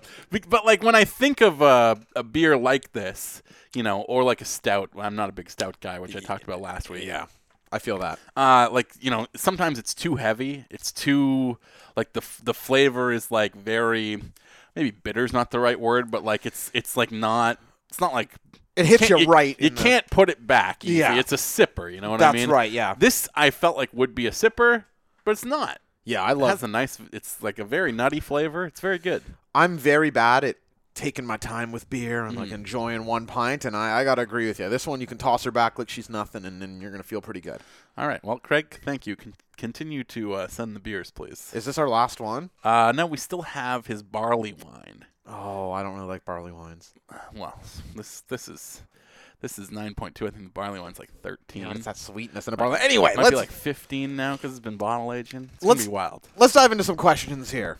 Our first one comes to us from uh, Brandon O'Connor at Boofer OC. and Hello, he- Brandon. As he asks, as we head down the road to Whiskey Mania, what is the most likely target of this year's Jameson-induced rant about WWE stupidity? Brock doesn't qualify this time. So, so what is something that maybe exiting WrestleMania you could see you or Josh or Marlon the Man Phillips get get sort of fired up about exiting WrestleMania? Who? That is a good question. What would be the most likely thing on the WrestleMania card to infuriate me? Yeah, I think you go a couple directions with this. Yeah. Well, let's hear your ideas first. So if Brock is excluded from it, which I don't think he should be because he's literally the top of the card and the but but but we'll play within those rules. If it does turn out to be Samoa Joe versus John Cena and it turns into like a Baron Corbin versus John Cena match where it's just 1 AA after 12 minutes and Joe's done, Cena vanquished the villain, that would fucking get me mad. I think I n- have my choice. Please. Uh, Well, what'd you think of mine? That's a good one. Would you be mad also? Of course, because John Cena should not win this match. What like is we yours? talked about, it doesn't fit his arc. Yes. And also Joe needs a moment. Joe hasn't even been on Mania the last two Manias. So bonkers to me. I mean, he was injured once, but also he was not injured another time, and they just didn't have time to put him in a program when he came back from injury. So You gotta hate it. his health hasn't done him a ton of favors, but you know, booking hasn't been great for him either. True. Um, he's kind of been that guy coming out of Mania where they're like, let's do something cool with him now. That's true, actually, isn't it? Um, but I could see myself getting really, really mad, and this is entirely possible. This is this is a there, this is a real possibility Go ahead. that Charlotte wins the main event. But that's entirely possible. Wow, I hadn't really thought of that about that because I think I think the singles match of Becky Ronda is going down at is it Payback that's right after Mania or is it Backlash? I don't think always it's gonna forget. happen. I think we I get think, it the I one think Ronda's after. gonna disappear for like a year. I think we get it the one on one at is it Backlash that's right after? I can't remember. Usually Uh, it's backlash, but it might not be this year. But man, I hadn't really considered that. Yeah, that would piss me off if Charlotte won that. C- can I throw you one that I see bandied about? Sure. If Kurt Hawkins and Zack Ryder pin the revival for the belts, Ooh, yeah, that would really hurt the revival. that's okay. So there's there's a few for you. But he, here's another one. Go and, ahead. And it's Yeah, yeah. again from the women's main event. Sure. If either Becky or Charlotte win the match, but they do it by pinning each other. So Ronda loses the title without losing. Uh, that seems almost likely But- to be but- honest. but, like, she has to lose. I agree. She- Uh, that's why I think it's going down at the one after. But I, I agree that would be nonsense. I'm right there with you. She has to lose. Like if you are only putting Charlotte in this match, I think the justification for it this week was they said like uh, WWE is concerned about i- injury possibilities, so they made it a triple threat. So if any one of the three ladies got injured, they could still do a one-on-one match. That's nonsense. They've never booked like that ever Yeah, the before. first time in history. Yeah, so stupid. Um, but you know that's what they said. But if but it actually does sort of feel like you're only shoving a third body in there, so Ronda doesn't have to be pinned or tapped. I I think that's a very fair way to walk away from it. And again, I think it. Has she lost one single time? nope.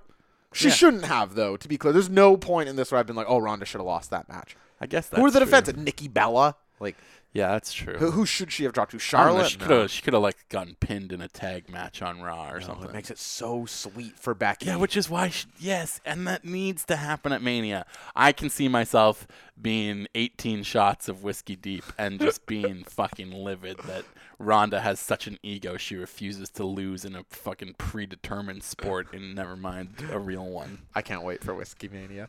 Mad Man, our next question this week comes to us from friend of the show, Ryan Shap, uh, at Shaptop, and he says, Justin meets Daniel Bryan in real life, and they become fast friends. What do they bond over? What do they disagree on most? Same question applies to Josh with CM Punk. Let's do you first here. Yeah. What, uh, I'll I'll go one at a time. What do you and Daniel Bryan bond over? Ah. A love of wrestling. Yeah, obviously. Uh, just being Vegetarianism. Pacific Northwest boys. Yep. Talking Seahawks. Yep. Um, If you met Daniel Bryan, would you bring up the Seahawks? Yeah, probably. That's probably a good way to go Probably. about it, I right? mean, like, like he was on the radio uh, 650 before the house show. Yep. A couple uh, weeks back or a month or s- or so ago now. He's just like the most charming and personable dude. Like he, Hell yeah. he was on a station that's basically like not entirely, but mostly like an all hockey station. 90% And they still hockey. talked to him for like 15 minutes, and he fully was like, "Yeah, I don't really know anything about hockey. I don't really care about it too much." Even though the New York Islanders have been doing the yes chant. Oh, have with they? him for a long time. Yeah, he he went and did the chant with them. That's pretty awesome. I didn't know that. uh, wh- I think last year around the time that like either Raw, it might have been Mania time, whatever they do. Uh, was it, is it SummerSlam that's at the Barclays? yes. Well, they Or ho- no, no, uh, hockey's- the takeover. Hockey's not going on in in August, so I don't know what I'm talking about. But Well- whenever they've been in New York for whatever, he just you know he made a cameo appearance at a Islanders game. That's And they do fantastic. the yes chant. What do you disagree on most? I eat meat. that, yeah, I suppose that's one. I mean, Daniel Bryan's an insufferable dude. I feel like everything you and I enjoy, he is against. No, I I feel like that gets played up on the reality show, right? Yeah. Like like I I'm, I've made the point before that like John Cena on Total Bellas is a complete madman. like he's an insane person. He's such a villain you would never want to be around the guy. But I also realize like oh, this is this is like partly him just fucking around and having fun. They're trying to make it entertaining. Well, to also some like degree. w- we're never gonna get the John Cena heel turn on real WWE television. Yep. So he's gonna play John Cena as a heel on the reality show, and that's, That's- probably fun for him. I bet he has a, Yeah. a gas with it, right? So you know, I bet there's a ton of stuff like that with Brian and Brie that's on those reality shows. That's just an exaggeration. But uh, yeah, I'm sure we might have some disagreements over the the very things that uh, he uh, is entire railing gimmick is about us. based Yeah, but also I agree with him on a lot of those things too. So it's it's that. I would th- I would think he would have a problem with me agreeing with his rhetoric, but taking no real action in my life to support that. Good answer. Uh, what about you and CM Punk? I'm pretty sure Punk would hate me. There, I, I just don't see a reality where he already doesn't like people out the gate, right? Mm. Like he's he's a pretty judgmental guy, can be sort of cold and abrasive. He's straight edge. Yeah. I, I'm a pretty loose living kind of guy, you know. Josh is a pretty loose living kind of guy. I, I could imagine us becoming fast friends over. Uh, CM Punk and I happen to be the same belt rank in Brazilian Jiu Jitsu. Okay. So I think if I were to run into him, there's no way that I'd actually be able to handle myself. Like. CM Punk is, and I, I don't mean to demean anybody's relationship to their wrestlers. I'm not saying this is greater than anyone's or anything, but he really was like part of me growing up. Like Bo and I watching those ROH DVDs. Then he finally makes the Fed, and he gets held down, and he finally rises to these heights. Like I've never had my guy go from, and I don't think I ever will again. eh, But I could just see myself trying to explain that to him, and he's like, "You're drunk." shut the fuck up.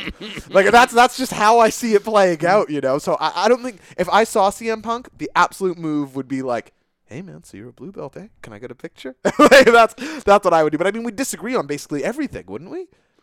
Uh, yeah, probably. Like, he, oh no, he likes punk rock music, obviously. So I yeah, your suppose. musical tastes would probably jive. but I just feel like our, our ethos are, you know, I mean, obviously we've arrived at them for different reasons, but I'm a, you know, I try to be sort of a warm dude and, you know, like, like the people and get down. I I just don't feel like Punk and I have that in common. Fair. So what are you going to do? Are you ready for our next question? I sure am. Comes to us from the uh, previously mentioned Fruits Are Edible. At Fruits Are Edible on Twitter, it's Craig Campbell, and he On asked, Titter? Maybe you're canceled. said now. Twitter. I heard Titter. Well, that sounds I'm like gonna- you're I'm gonna canceled, check the not me. tape. Well, don't you do that. I don't want to be wrong. Everyone just hit the back 10 seconds button on their podcast app. and his question reads as follows It's Tyler Bates' birthday today. Happy birthday, Tyler Bates. Congratulations, Tyler. Congratulations. this beer might be going to my head, man. man. He's only 22 years old. Firstly, how the hell is that possible? Well, let's answer that Well, he was the question. youngest champion ever, so I would have guessed that he was older than 22. he was 19 three years ago, so it makes sense to me. Not if you can't do math, it doesn't. but you, a mustache that good at 22 ain't too bad, hey? yeah, yeah, yeah. So we answered that one. Secondly, what were you doing at 22 that you would consider yourself world class at? Wow, great question. Sorry, what's Tyler's last name again? Bait. There's your answer. J-Mo could make himself come in 10 seconds. He would, I mean, the hand would go down. It would- you want to say world class. I mean, I mean, Olympic, gold medal Olympian at baiting. he was the master. Uh, Um, I'm trying to think.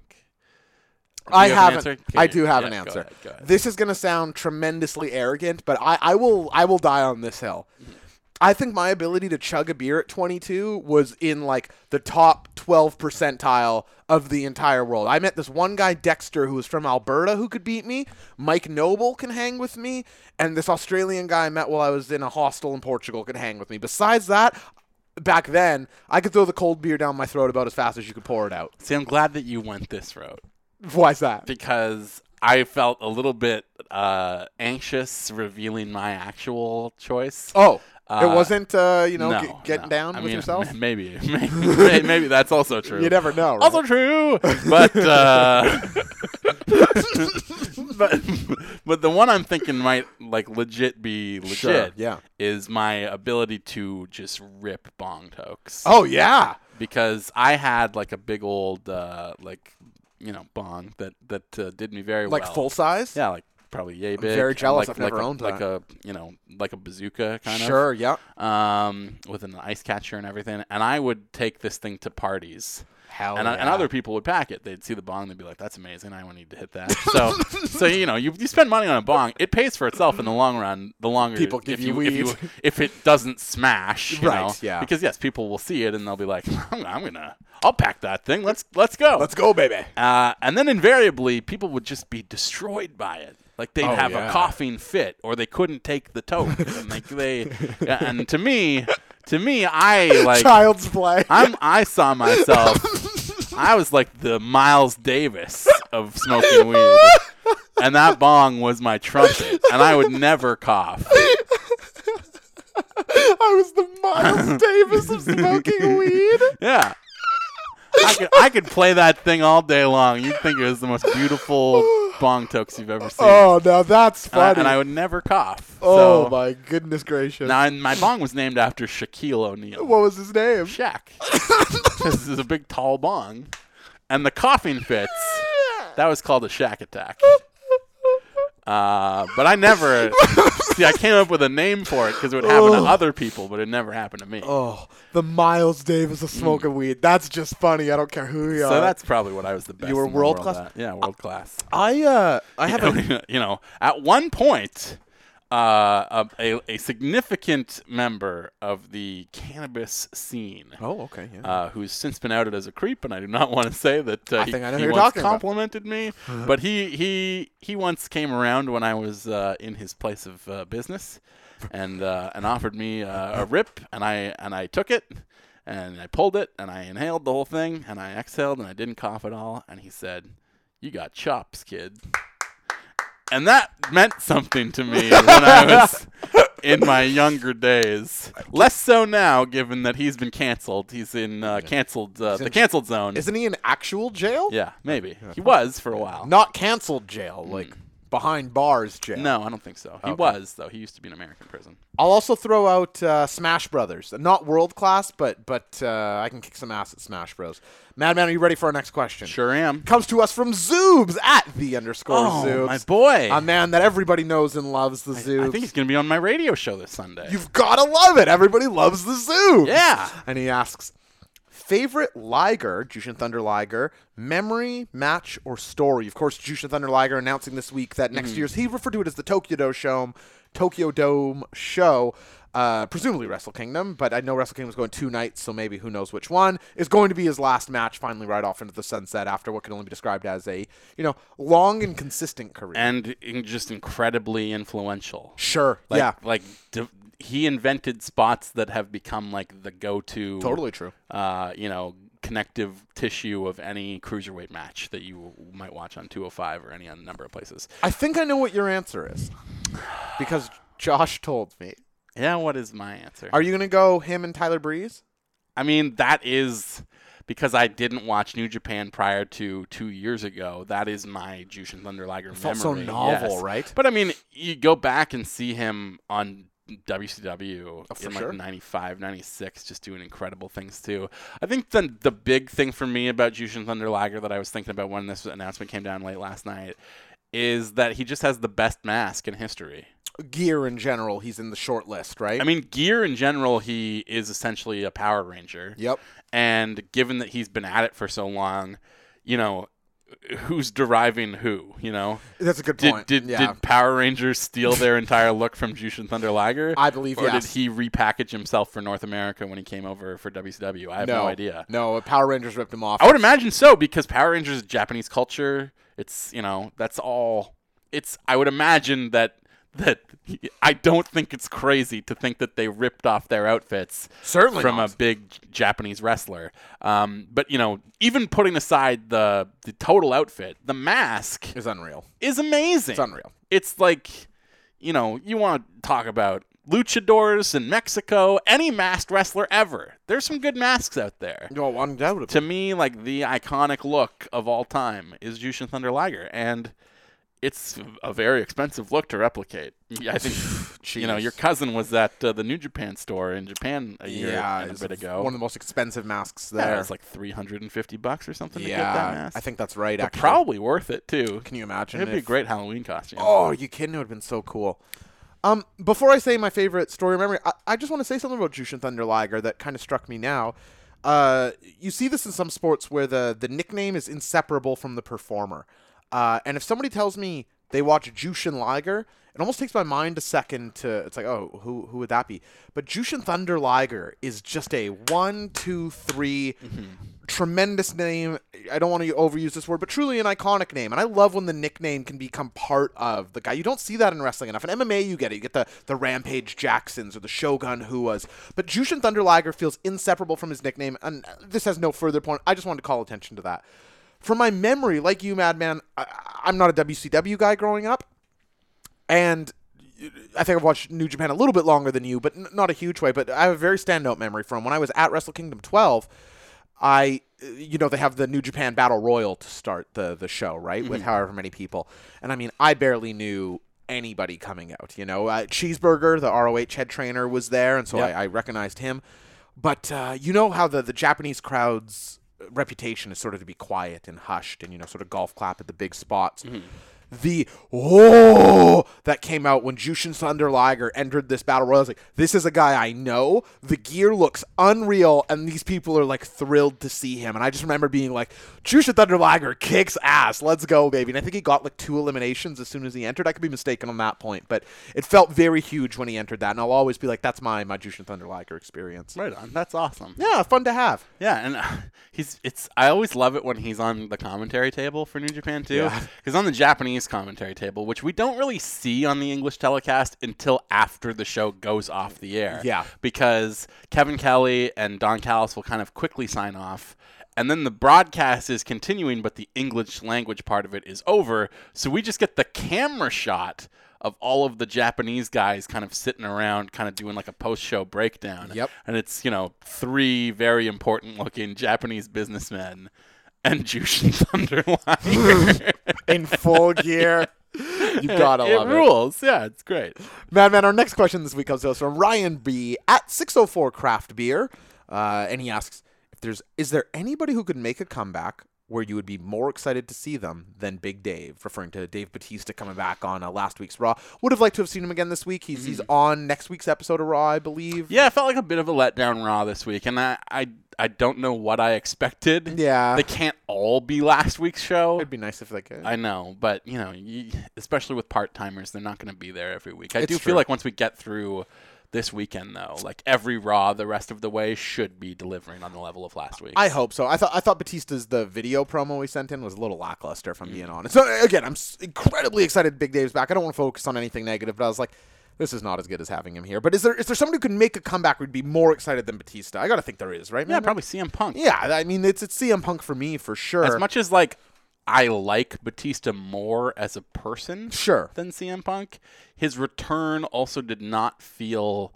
out of the realm of possibility. No, it felt very He within was the on realm of it. SmackDown 1000. They were teasing this match then. There was word that this match was going to happen until Triple H like blew out his leg or whatever Yeah. happened. Uh, it was his arm, right? His whole shit. Yeah, his like bicep blew up. I in- think it was his bicep in the actually. Saudi Arabia match. Yeah. Um, so that kind of put a damper on those plans, unfortunately. his bicep blew up, put a damper. yeah, yeah. And they, and they, I mean, it seemed like for uh, you know, all intents and purposes, this match was canceled. Yeah. because Triple H was not Much gonna be like my healthy cousin. in Time. Yes, uh, but uh, y- you know, clearly. There's something about these top level wrestlers, whether it's Cena or Triple H, like they just have superhuman recovery times. Yep. I think you mean steroids. Probably uh, that. Yeah, yeah, yeah. That's, I think That's the main thing. Superhuman. Yeah, you you just get a like little injection and suddenly you're feeling fine. Listen, the fact of the matter is, I don't know if anything would make me pop like cult of personality. hitting. Yeah. It doesn't matter if it's against Apollo Crews. Like, if CM Punk came back, that's the thing in wrestling I'm Like, most focused on. You always thought Batista could come back. You thought he would, He said probably. he wants to. Yeah. Like he's always wanted to. It's just a matter of finding the time to make it work. You know, for a guy who's said like he's done with the business and he never wants to do this again, it feels impossible. yeah, it would feel absolutely gigantic. Yeah, and it would be be huge. Jim, our next question this week comes to us from Out Lorenzo Meow. It's our guy. It's Doug, crap. And he asks At WrestleMania, the WWE starts a Pete Rose and Kane like rivalry, but with SNL's Colin Jost and someone. Jost. Who would Jost? Who would you like to see just destroy Jost year after year? I mean, it's gonna. They're gonna do something. yeah, it feels it that built way. up on Monday, Yeah. and then having him just be dragged up the wall by Braun was not enough. Um, I actually really like this. Yeah, I because thought so too. I, I was surprised at the negative backlash. I agree with you here. the reason that I like it so much is that I actually do dislike Colin Jost. Does he suck? I just assume that he's on SNL, so he sucks because that show isn't funny. He's like the head writer of it, so basically everything that you hate about SNL right now is his fault. what I hate is that it isn't funny at all. Exactly, and he's not very funny. Have you ever tried watching SNL? Yeah, Who's it for? I don't know. I mean, by the time SNL's Resistance wine moms. on, well, okay, maybe I'm into it. Then. Give him my number, uh, JMO. Uh, no, but like he sucks. He's one of those dudes who has a rich dad who went to an Ivy League school who never worked a day in his life who got into his school because of who his parents are. Fuck you, Colin. Who immediately graduated from school and stepped right into a job at SNL. Eat my ass, Colin. Never has worked a day in his life. Has like uh, you know. Uh, uh, a mansion in, in in the Hamptons. He's been featured in Hamptons magazine. Like you know, I had a joke uh, on Twitter that blew up pretty good a couple weeks back that was like, who could have guessed that a man wearing salmon pants in Hampton's magazine is not the visionary mind to guide us through this cultural moment? But it's true. Like, he is not your average person. He is he is not Kevin Owens. May I- He is everything that you hate about the privileged in America. may I say something about him? Absolutely. Colin Jost, get lost. Doesn't really work because, like I said, his name is Colin Jost. Oh, okay. Can I redo that? Yes. Colin Jost. You're toast. Hey, there we go. How did you know what I was going to say? I don't know. That was wow. We already got- have yeah, developed the got hashtag good strong friends chemistry. after just one episode. Oh, my so So if lord. he's gonna lean into being fully unlikable, which he has been doing, I thought he was actually that- good that on he did Monday. at that, Monday, yeah. I'm into it because I want to see him get comeuppance because I want to see him get comeuppance in real life. when he said, "Oh, you know, I did a little wrestling in college. I'll be fine." I thought that was pretty good, actually. But like if if you turned on the news tomorrow and there was like a rebellious uprising in New York City that ended with like Colin Jost getting his head chopped off in a guillotine. Yeah. I'd probably cheer. I'd be like, hell yeah. woo! It's happening. so who's destroying him at Mania? I don't know. Bron, we already got the tease of Braun, and Braun doesn't really have anything to do at Mania. Right. And and when Braun kind of dropped him and walked off, he was like, "Yeah, you better run," which sort of teased further Mm-hmm. I- that's how I interactions took it. between the two of them. So look, if I mean, what did we do with Braun last year at Mania? You put him into a weird comedy novelty spot where he got to destroy uh, the tag team champions with a literal child. Yeah. So if, if Shouts the- out to Nicholas. but if this is their plan for him, if they if they are not at the point where they want Braun to be the guy and he's in the world title match or whatever, like yeah, come up with something fun for him to do that's that has a big kind of cultural appeal beyond wrestling because like that is what Braun has been good at. Yes, agreed. These moments that like transcend the audience of Monday Night Raw. Well, he's just a moments guy. I yeah, feel like. tipping the ambulance was like maybe the most viral moment that they've had in Uh, Uh. forever. And like that clip blew up Twitter that night. Like all kinds of people that I know who don't give two shits about wrestling were all about Braun tipping that. I think ambulance. Braun, yeah, the visuals for Braun, the moments, he has a ton of them. So if you can come up with a segment that's like that, that features two, you know, quasi celebrities like Michael Che and Colin Jost, like that's that's a great spot for Braun. I like that idea. I think Braun, especially feeding the crowd after it, could feel very electric. And Braun does have like sort of a natural cartoony thing going on, where I think like him just throwing like I think there's a lot of good reasons to go Braun, but but Yeah. I I wouldn't. I mean, not to cut you off. No, go ahead. Uh, King Kong Bundy passed away this week. Rest in peace. Uh, sad, obviously, but you know. wow, I really need to clarify that. It, it is, you know, guy passed away. You're It's- not happy about it, no, to be clear. But but one of the things that I thought was cool was, uh, you know, all these people sharing all these classic moments Yeah. of memories of King Kong Bundy. E ESPN reposted their ad from I think the early '90s Oh, cool! I didn't see this. of uh, you know it's fun to be a broadcaster and do the sports but you know sometimes athletes get mad if they're underrepresented in the highlights of course there was that one day all the wrestlers came in and it's like the wwf early 90s crew just storming into the bristol studios at E espn and it's king kong bundy is like the star of this ad like undertaker and all these like other guys, you know, you know, Shawn Michaels, they're all in the ad, but Bundy is like clearly the star of this That's ad. awesome. And he's just like choking guys and lifting them up and being like, "Then Pelt, how come I wasn't on Sports Center?" But like, like to me, that's Braun. like that yeah. is that sort of, and you that's the cartoonishness. that Oh, you just absolutely, alluded to. yeah. And I think it is why he served better as a babyface, just in general. for sure, yeah. Um, but my, my answer here is you have Colin Jost continue to to take wrestling very unseriously, very you know, oh you know I, I was in college, I, I'll be fine here, you know, keep treating it very very lightly until WrestleMania. And he comes out, oh, yeah, yeah, yucking it up, taking it all lighthearted, and he sees smoke. He sees the entrance, and he's now staring down Aleister Black. And Aleister Black, who's been stuck in this tag team with Ricochet and not getting a real push, looks at Colin Jost, zero sense of humor, black mass. Boom! Puts down Colin Jost, shows him how real it is, and then Aleister Black enters his match. Yeah. In his entrance, as Jost and Buddy are exiting their hosting duties, face to face with Black, Black Mass continues to the ring. But like, li- I mean, look at the John Stewart thing that they did. Yeah. uh, at SummerSlam a couple Yeah, years ago. with Like they are Rollins. clearly that was the wrong approach because that was literally the finish of the match. yes. Um, but like they clearly love doing these things where celebrity fans get involved with a show, they get attacked by somebody on the show, and that becomes a moment that gets press coverage outside of the typical wrestling or sports circles. Like, And you that's- know that they're aiming for that. that too. becomes something that gets picked up by People Magazine, that gets picked up by TMZ or uh, y- d- any number of like. Yeah, pick your poison. Yeah, exactly. That's what they want, Yeah. I think there's there's uh and and it's not always bad. Sometimes it's very entertaining. genuine truth to that. JMO, a couple more questions this week. This next one comes to us from John Cullen at Cullen the Comic, and he asks Survivor Series has changed, and now each member of the five man team must c- compete in a different discipline. Pick your team of wrestlers draft style, who will compete against the other team's selected member in the discipline. All matches are 1v1. So I'm going to say the discipline. You can go first on the first one, and we'll alternate of who you're going to pick from the active WWE roster to compete in the following things. Are you ready, Madman? I think so.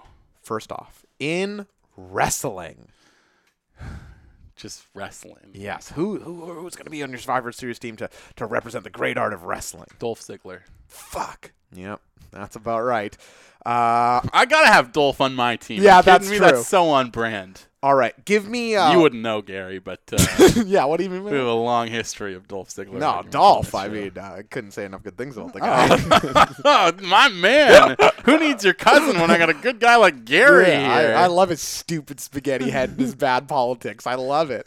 Uh, so in wrestling, you've got Dolph Ziggler. Give me uh, the author of Pain who wrestled at W.J. Mowat. Ooh, Uh, I believe that is Occam, Okay, I'll take your word for it. I think. Sonny Buller is his name. Yeah, Sonny. Yeah. is how I know him. Because you went to high school. No further questions. Uh, okay, so I think we have kind of an even matchup there. I don't know who reached the higher accolades of wrestling. I obviously have the size advantage, but I think Dolph was was in the uh, Big Eight or maybe even All American. But okay, so we have that. We won't, we'll see who wins at the end. for trivia. Ooh, trivia. Trivia. So I get to go first on this one. Is Kane active? Oh, No. Uh, yeah, I think so. Give me the big red machine then for for for general trivia. General trivia. Yeah. Who do I think is all around smart in WWE? That's hard. Yeah, man. you think they're all fucking morons? Yeah. You know what? I don't know why I'm thinking this. Sure. But just because he's been around a while, he seems like a guy who has varied interests. General trivia. I'm going to go with Long Island Ice Z. Okay. Zack Ryder. Interesting. I mean, he knows the wrestling game very well. Yeah. Uh, I think Kane absolutely crushes them in a game of trivia, but uh, we'll, we'll go on I to the was next also one. thinking Miz might be good there, but I, I he might be good for something later on. We'll see. Here we go, JMO. Is the third thing that our teams must compete on. And great questions all around this week, by the way. Really strong questions. Sonny Dinza, sorry. Yeah, I just knew him as Big Sonny. Yeah. Uh, uh, a triathlon. And he is Occam, I was correct. Hey, nicely done. Who's competing in a triathlon on Team Madman? and Multi-sport Survivor Series? athlete. Yeah, yeah, yeah. Who is pure athleticism. That's what you're looking for here.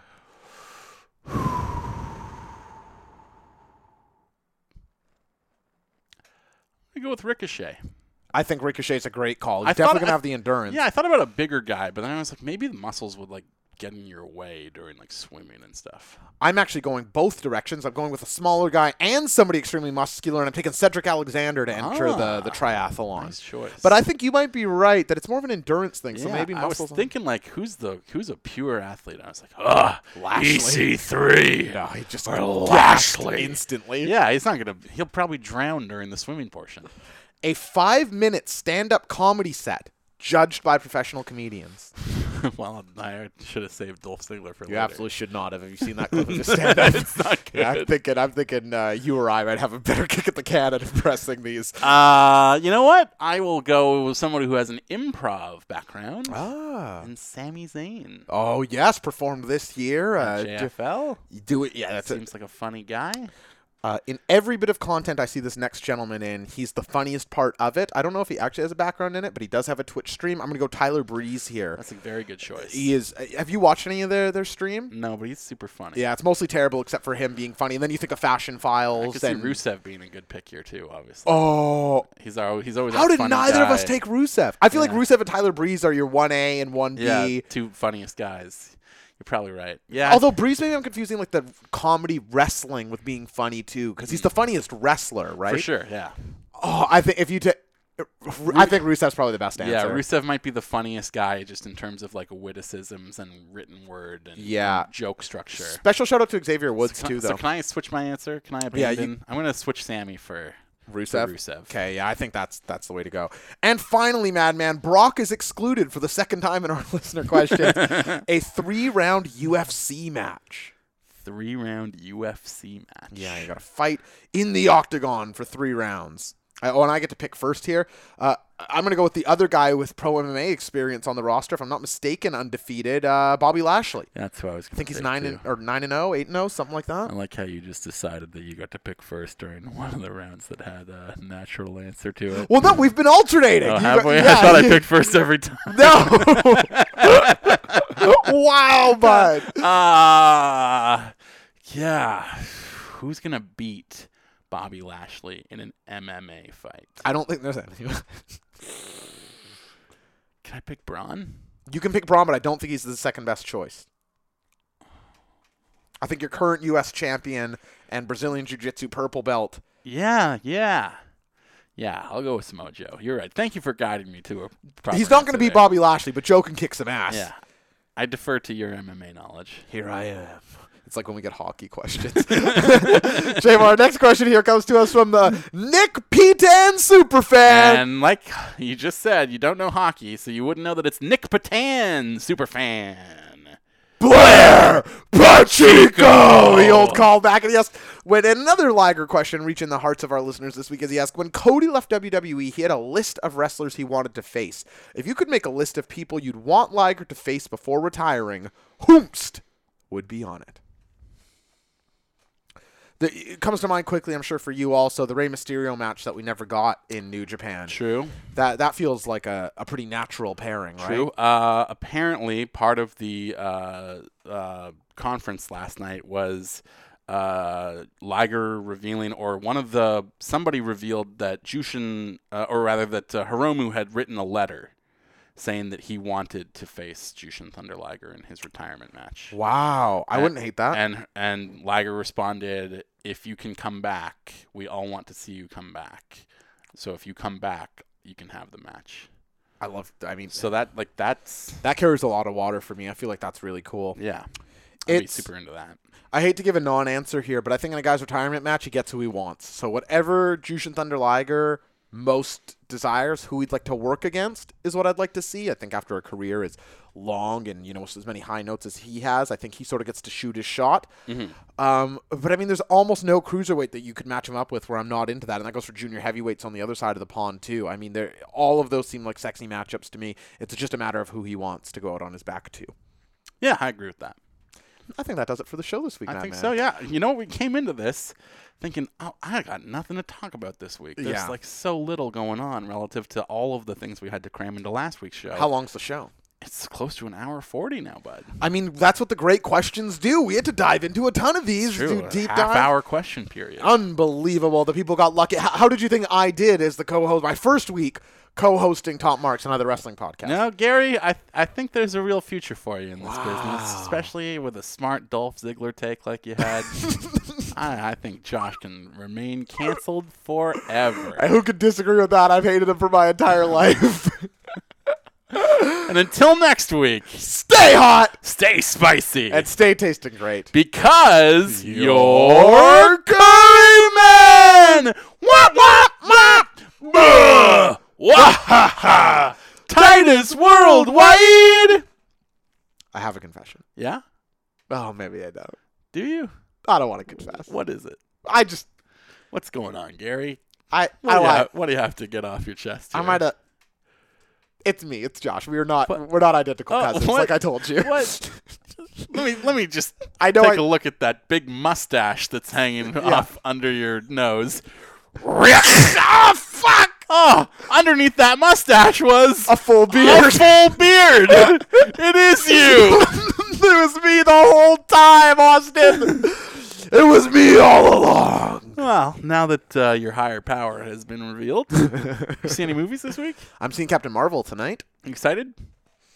No, but I'm excited to jump back into the Marvel universe. How about that? I wouldn't Hmm. Yes. say I'm especially hyped for this one, uh, but, But I, it's I'm gonna sort of- tee up something that's gonna be cool in the next Avengers. So That's exactly right. How about you? You watch anything? Uh, I went and saw Goalie on Tuesday. I don't even know what that is. It's a very, very small independent film from Canada. 'Kay. Uh, about the life and times of uh, Terry Sawchuk, who Oh. is a former goaltender. Uh, for basically played for all of the original six teams, if I'm not mistaken. He bounced around the league over the course of his career, but uh, uh, a Winnipeg kid whose uh, older brother died when he was Oh, like 12 geez. years old. that's got to be crippling. Just like when when his older brother was 17, he just dropped dead of a heart attack. oh, with the sibling. I mean, that's incredible. and and his older brother was a goalie, and so he became a goalie like under the shadow of the brother that Sure. no longer uh, was around. And it's like uh, Charlotte and Reed Flair. yeah, and obviously uh, that comes with a good amount of of personal demons. So Sure. he was a very, uh, you know, um, kind of depressed and and despondent Sure. uh, man throughout his life. Uh, very much an alcoholic.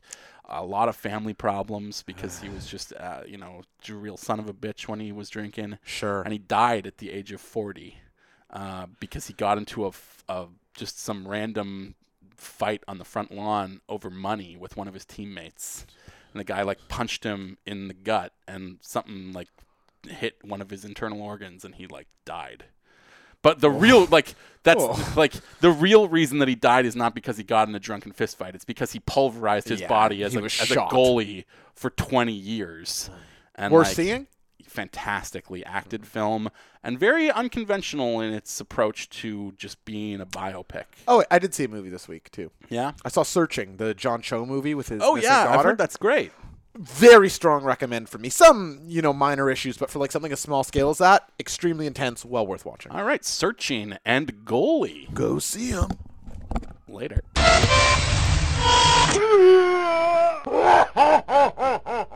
Titus Worldwide.